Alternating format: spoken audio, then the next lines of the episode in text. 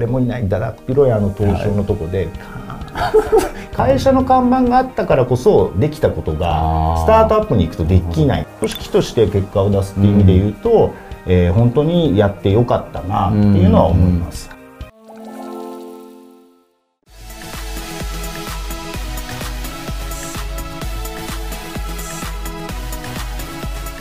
はい、皆さんこんにちは。後編も引き続き長山さんにお越しいただいております。よろしくお願いします。よろしくお願いします。長山さん全然関係ないですけど、はい、趣味とかあられるんですか？趣味はまあ旅行とかですかね。スポーツはもう5年前ぐらいまでまだずっとバレーボールは実はそうですか、はい、あのみんなやっぱりチーム強かったんで、あの大人になってもプロになれなかった人たちはやっぱりこうあのやりたくて社会人リーグとかに出てたんですけどまあ、加齢とともに1ミリも勝てなくなってつまんなくなるっていういや生々しいですね。そうですね。クリエイターズマッチさんあの入られましたっていうところまでお話を伺ったんですけれども、はいうんうん、まあ、約5年間在籍していて、はい、結論から言うとえーまあ、上場できませんでしたと、はい、ただこの5年間も非常にこう濃縮な期間だったと思ってまして、うん。うん、なんか印象に残ってる一つ二つ出来事とかありますか？あそうですね、うん、やっぱりあのスタートアップで小さいので、うん、まあ、例えばコーポレートといえども、うん、どうしてもやっぱりそんなに潤沢に人は入れられないので、まあ、結果何でも屋をやり始めるんですね、まあ、リーガルもビジネスリーガル軽くはディップでもやってましたけど、まあもうやんなきゃダメですし幅の広さが違いますよね。そうなんですよね、うん、じゃあ引っ越すよっつったら引っ越し先探さなきゃいけないし、うん、くしくもですね、うん、あのディップだけじゃ足りなかった、まあ、もうちょっと広げたゼネラリスト的なことが経験できたってことですかね、あとはやっぱりもう一回自分の立ち位置が分かったのはやっぱりディップは立派に最後なってたので、はい会社の看板があったからこそできたことがスタートアップに行くとできないんですねそれはもう金融機関との折衝もそうですし、うん、まあやっぱり看板でやってて俺がすごいんじゃなかったんだなっていう、うん、もう気づきも得られましたし、うん、まあそこが一番印象に残ってますかね。大事なことですよね。そうですね。なるほど。ディップさんもご入社された時50人ぐらいで、はい、あのご退社された時1500人ぐらいだと、まあなんかこのフェーズ経験してるからなんとなくあ次何が起こるなみたいなのって、肌感でもでも理解されそれははい分かりました。やっぱり次50人以上になった時はこういうことが起きるよとか、売上が拡大してくると、えっと、コーポレート側でこういうことをしなきゃいけないよっていうのは想像ができるようになってたんで、ちょっと先んじて手は打てるっていうことはできましたよね。それはすごい優位性ですね。これははい、あの良かったです。はい。結論アペリッツ社に2020年に行かれますと、はい、なんでなんですか？これはですね、やっぱりこう自分の中で責任者として上場を果たしたいって目標があったんですけど、やっぱりその年齢もあったんですよね、まあ、できれば45歳ぐらいまでにしたいなっていうおぼろげにその年齢とのキャリアプランもあって、予日がずれてきちゃって審査が止まっちゃったんですけど、僕の方の準備はある程度できてたので、まあ会社はあの結構好きだったんで、うん、まあすごい悩んだんですけどやっぱりその後の自分の人生考えると、うん、ちょっとこのタイミングで、えっと、違うとこでチャレンジさせてねって言って、社長にこうわがまま言って「どない住んでん?」って言われて「すいません」っていう感じでしたね、はい、ちなみに今その社長さんとの関係値はどうなんですか？あ全然メッセも来ますし「まあ、乗車おめでとうムカつく」って来ました。来ましたよちゃんと。なんでお前ここでできなくて次でできてんだよっていうメッセージもちゃんと来たんで。いやでもな鳴らした瞬間はどうでしたか？なこれがねもうコロナで延期だったんですよ。もうちょちょそれがしたくて来たのに、確かにそうです、ね、鳴らせないって、うん、であの半年ぐらい経った真夏に「いいです鳴らしていいです」って言われてでもなんかその人数制限あるんでって言われて、はい、誰もいないだだっ広いあの東証のとこで、はい、響き渡る。そうそう。しかももうその頃また別の仕事で忙しいから、はい、なんかこう考えにふける時間もなく、余韻なく。そうそうそうそう。逆に株価下がってて恥ずかしかった。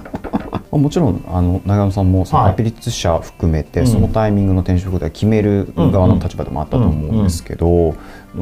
やっぱその違うじゃないですか、うん、今までとは、はい、なんかそこでちょっとこういいけるかなみたいな不安に思われる部分とかなかったあそれは2つあって1つは今回もそれリファラルだったんですね、うん、なのでやっぱり僕の性格と、えー、いいとこも悪いとこも含めて知ってる方の紹介だったっていうの安心感が半分と、あとはやっぱりそのディップでの成長期の経験と、クリエイターズマッチでのスタートアップでの経験が重なって、まあ大きいとこ成長期あと小さいとこ、うん、ももう大体網羅できただろうっていうのはあったので、うん、だからその入る前にこういうことができてますかっていう質問も、うん、多分昔より的確なさすがにここができてなかったらちょっと引き受けるのは無理まあ、あの引き受けた以上は責任があるので、うんはい、っていう線引きが分かるようになってたっていうのはちょっと大きいかもしれないです。うん、はい、なるほど。逆になんか番組の視聴者の皆さんでその辺ご不安に覚えてる方がいたら永山さんに DM 差し上げてもいいわけですよね。そうですね。どんどんいただければ、はい、ぜひ。実はたまに来ます。あの全く会ったことないんだけど、はい、その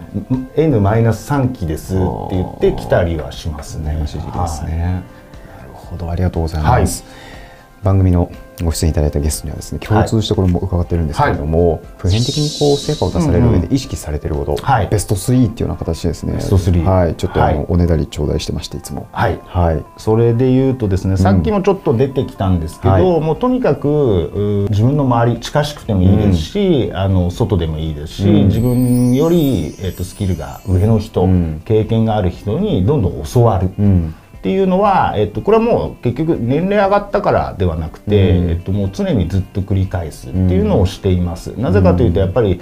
自分の目線で例えばこう学習しようとしても、自分ではこれがいいと思ってるんですけど、やっぱりあの俯瞰的な目線とか見えないですし、まあ、とにかくすごい人たちに教えてもらう。っていうのは絶対にや、うん、今でもやってます。あそのなんかあの思考性はあの教えてもらったものなのかそれともやっぱ学生時代から染みついてきたものかあもうこれはもうだから、うん、染みついてますよね、うん、やっぱバレーボールやってて、まあ勝ち残るけど最後ね決勝トーナメント行った時にやっぱすごいとこが集まってるんで、やっぱずっと見ますよね、でそうするとあそこのチームのあいつはこうやってるとか、あっちはこうやってるとかいうのをつぶさに見るようになってたんで、うん、でまあ真似ること自体はもう全然恥ずかしいと思わないし、うん、年下でも、えー、横の部署でも社外じゃなくてもいろいろありますよね、学べることは。なのでもう変なうがった見方せずに、うん、えー、と聞いたりとかへえと思ったことは確認したりとかっていうのをするっていうのは一つすごいいいことだと思います。なるほどな、はい、バレエじゃ本読んでも勉強できないですからね。そうそうなんですよそうなんです二つ目は、うん、そこで学んだこととかを、うん、とにかく愚直に続けること、で別にこれ大したことじゃないんですけど、あって思ったのは、えっとねみんな続けられないんですよ。